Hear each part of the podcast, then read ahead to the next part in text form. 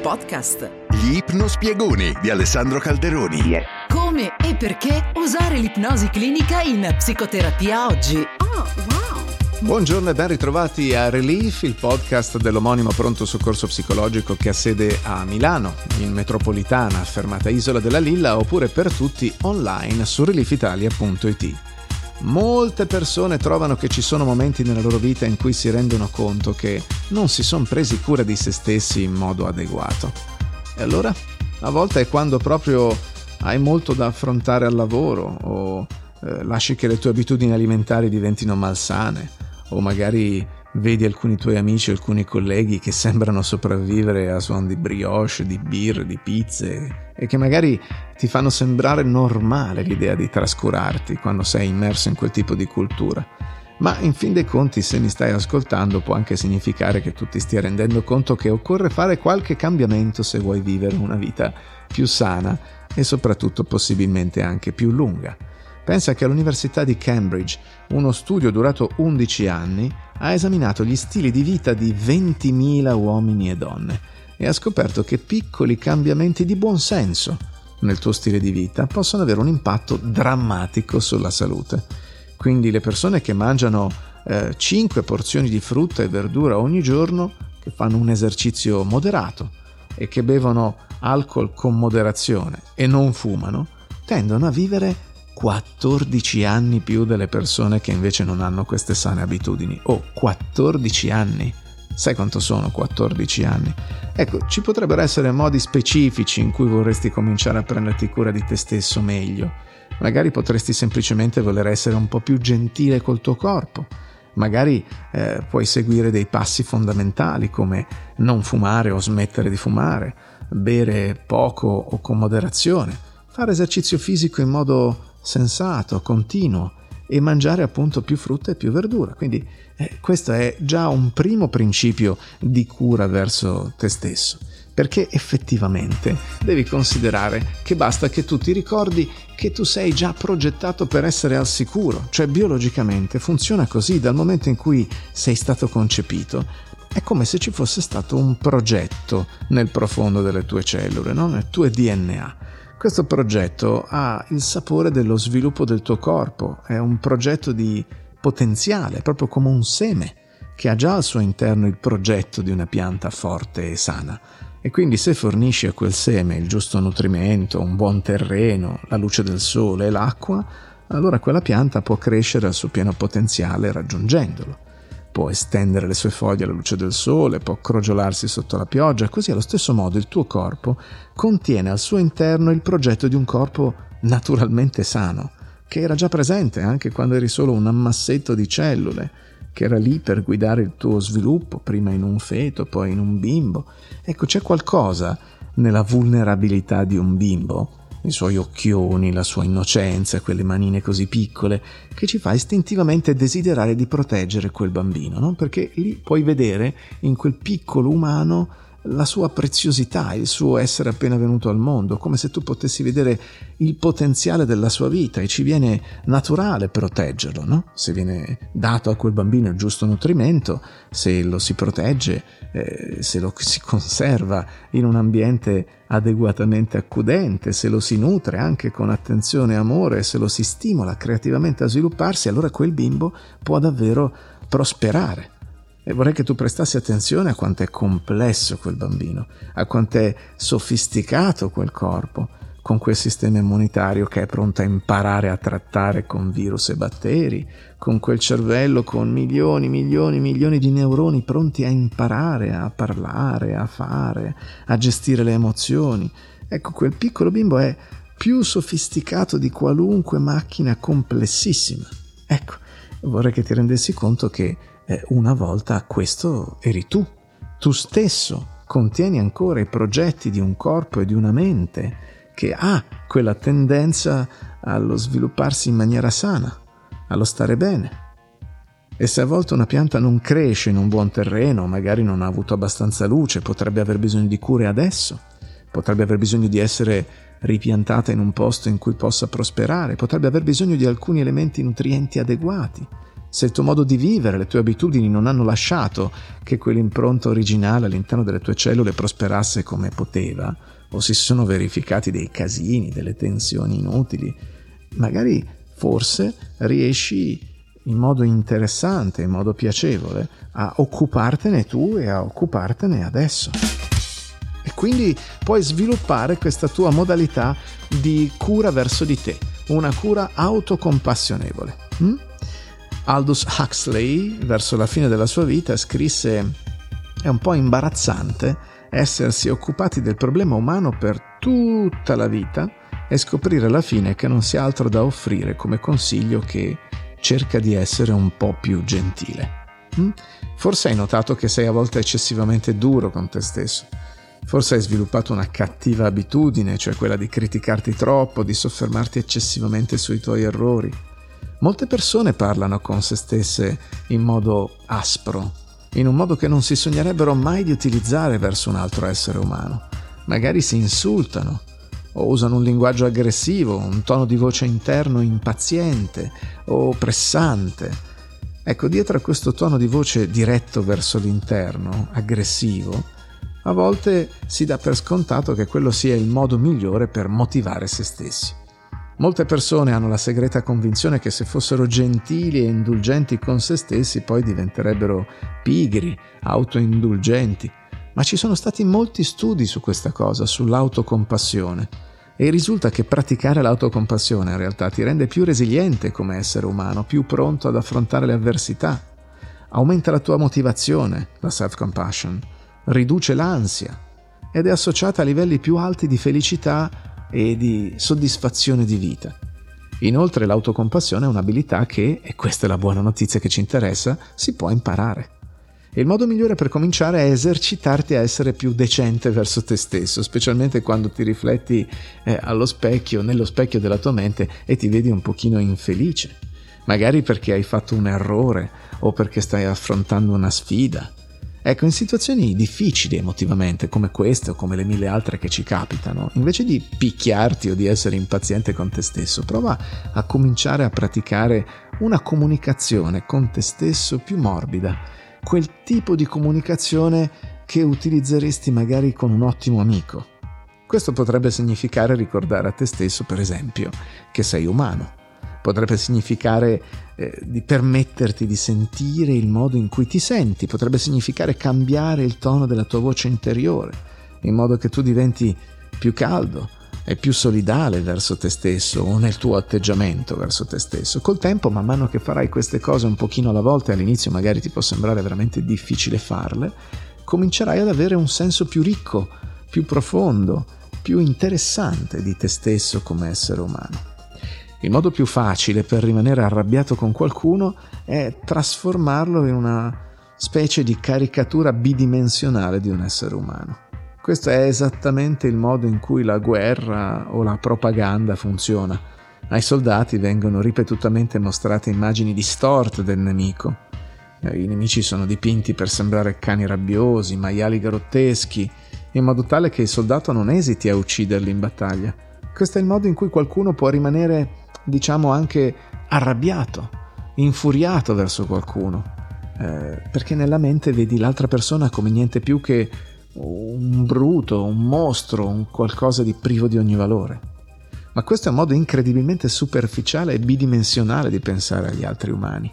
E ogni essere umano ha una profondità molto maggiore di quella che potremmo inizialmente percepire. E così quando lo stesso filosofo che ho citato prima, Huxley, disse cerca di essere un po' più gentile, un modo di fare questo è ricordare che tutti siamo stati bambini una volta, che siamo su questo pianeta per un tempo davvero breve e che anche se il comportamento di qualcuno ti irrita o ti frustra, c'è molto di più all'interno di quella persona come essere umano che non sia quel semplice comportamento e c'è poi tutta una vasta serie di ragioni che spingono quella persona a comportarsi in quel modo in quel momento.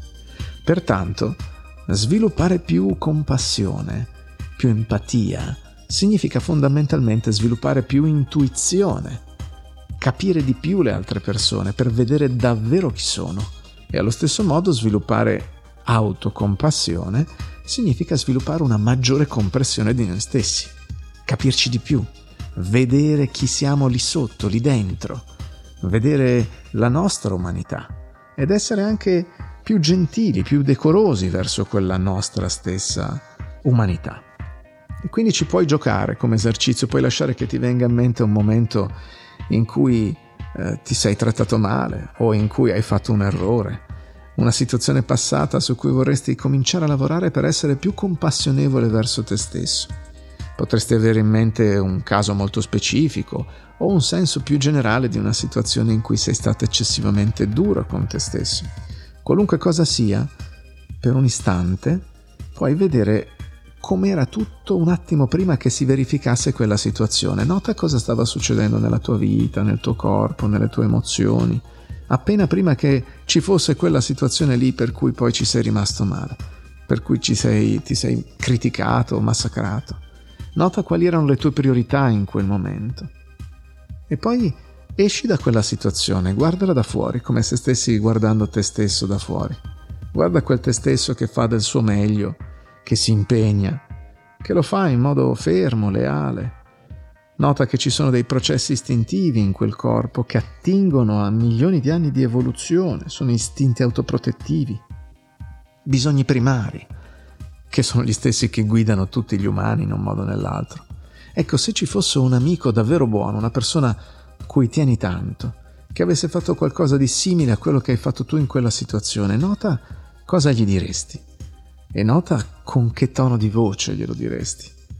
E prova poi a comunicare con più compassione verso di te, in modo più incoraggiante, in modo più solidale. Prova a ricordarti che dentro quel te stesso che ha sbagliato o che in quel momento si è sentito deluso, arrabbiato, c'è sempre quel bambino piccolo. E che anche da adulti possiamo trovare in noi stessi quel senso di vulnerabilità, quel senso di sto facendo del mio meglio. E questo effettivamente te lo puoi riconoscere. Un'altra cosa importante è fermare l'autosabotaggio. In tempi di guerra un sabotatore sarebbe qualcuno che danneggia l'equipaggiamento nemico, eh, che ne so, tagliando le gomme dei camion, danneggiando dei macchinari. C'è spesso un elemento di segretezza, di invisibilità quando viene condotto un sabotaggio. No? Quindi se qualcuno sabota una campagna politica, l'identità del sabotatore può passare completamente inosservata. Allora cosa intendiamo quando parliamo di sabotare noi stessi? Significa davvero che c'è una parte misteriosa, negativa, profonda di noi che vuole che falliamo nel fare qualcosa? O c'è un principio psicologico più semplice e più diretto? Una spiegazione semplice e pratica dell'autosabotaggio è che si tratti di un risultato naturale di quello che accade quando qualcuno è in conflitto su un particolare obiettivo a causa di una paura segreta su qualche aspetto di quell'obiettivo. Per esempio, una persona potrebbe voler essere in una relazione romantica, ma segretamente credere di non essere degno d'amore. Allora può iniziare una relazione quando l'altra persona comincia a interessarsi, ma interessarsi veramente a lui, allora si inizia magari ad allontanare quella persona con litigi meschini o eh, con trattamenti strambi, no? come ghosting o non rispondere più alle chiamate, perché magari si sentono a disagio o uno studente che ha paura di non avere il talento che pensa di avere potrebbe deliberatamente non riuscire a studiare, potrebbe presentare compiti in ritardo, saltare gli esami, eccetera, eccetera. E quindi alcune persone passano anni e anni a prepararsi per iniziare la propria attività, magari facendo corsi, ma all'infinito rimandano il momento in cui iniziano effettivamente a lavorare e ancora non c'è un vero mistero sul perché lo stiano facendo, hanno semplicemente paura che il loro sogno, che possono aver fantasticato per anni, non funzioni poi nella realtà. E così è più facile e preferibile aggrapparsi al sogno un po' più a lungo, procrastinando il momento in cui lo declinano nella realtà. invece sai cosa c'è? Si tratta di individuare un obiettivo e andarselo a prendere sia che si tratti di lavoro, di dieta, di fitness, di relazioni, è probabile che ci sia qualcosa su quell'argomento, su quell'area della tua vita, in cui hai paura di un particolare risultato, forse hai paura di non avere successo, forse hai paura che le cose non funzionino, forse sei spaventato per come sarebbe se tu avessi successo in quell'area e su come andrebbe contro alcune convinzioni di vecchia data che hai custodito dentro di te. ma a un certo livello della tua mente puoi aver trascinato i tuoi piedi ed evitato di aver successo in aree della tua vita a causa proprio di un dissidio interiore, di una paura privata che hai evitato di affrontare. Che tu te ne renda conto o no, ci sono così tanti, così tanti episodi nella tua vita, così tante volte nella tua vita in cui semplicemente fai solo quello che stai facendo. Sei lì a fare una cosa e sei in modo efficace e semplice. Quando apri una porta lo stai semplicemente facendo, quando ti metti le scarpe lo stai facendo, quando stai uscendo per comprare qualcosa lo stai facendo, quando porti questa cosa che hai comprato a casa sei felice perché l'hai comprata e lo stai facendo, lo hai fatto. Ecco, in aree più significative della tua vita ci sono molti esempi. Ci sono volte che intendevi fare qualcosa, poi sei andato lì e l'hai fatto.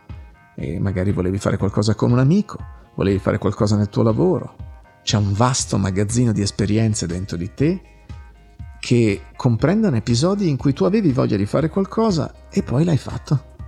Poi ci sono anche esperienze della tua vita in cui ti rendi conto che c'è qualcosa che non è giusto per te, magari ti rendi conto che non ti piaceva più un certo stile di abbigliamento, hai perso gusto per un certo cibo, eh, ha smesso di piacerti un genere musicale o vecchie abitudini le hai superate e sei andata avanti, hai sviluppato nuovi interessi che si adattano meglio alla persona che sei oggi proprio come c'erano vecchie credenze su te stesso, magari, no?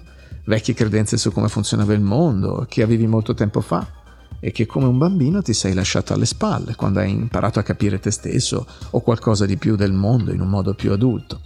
Ecco, la parte più profonda della tua mente ti può assistere nel fare tutti gli aggiustamenti necessari in modo che tu ti possa sentire effettivamente fiducioso anche nelle aree della tua vita in cui magari hai prodotto un po' di ritardo, hai esitato un po', perché puoi crescere al di là di ogni vecchia abitudine, al di là di ogni vecchia credenza e puoi crescere proprio anche nelle aree della tua vita in cui puoi lasciare andare tutto quello che non è più adatto alla persona che sei oggi, come se non ti andasse più un paio di pantaloni e semplicemente lo cambi, come se fossi cresciuto al di là della taglia di un paio di scarpe e semplicemente le cambi.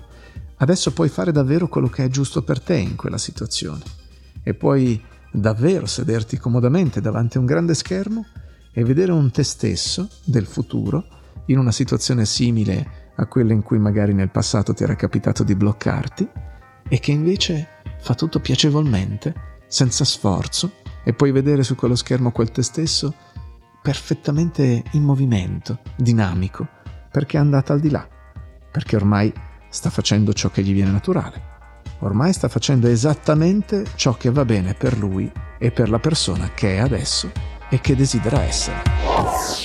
Era Relief, il podcast. Gli ipnospiegoni di Alessandro Calderoni. Seguici su www.reliefitalia.it. Yeah.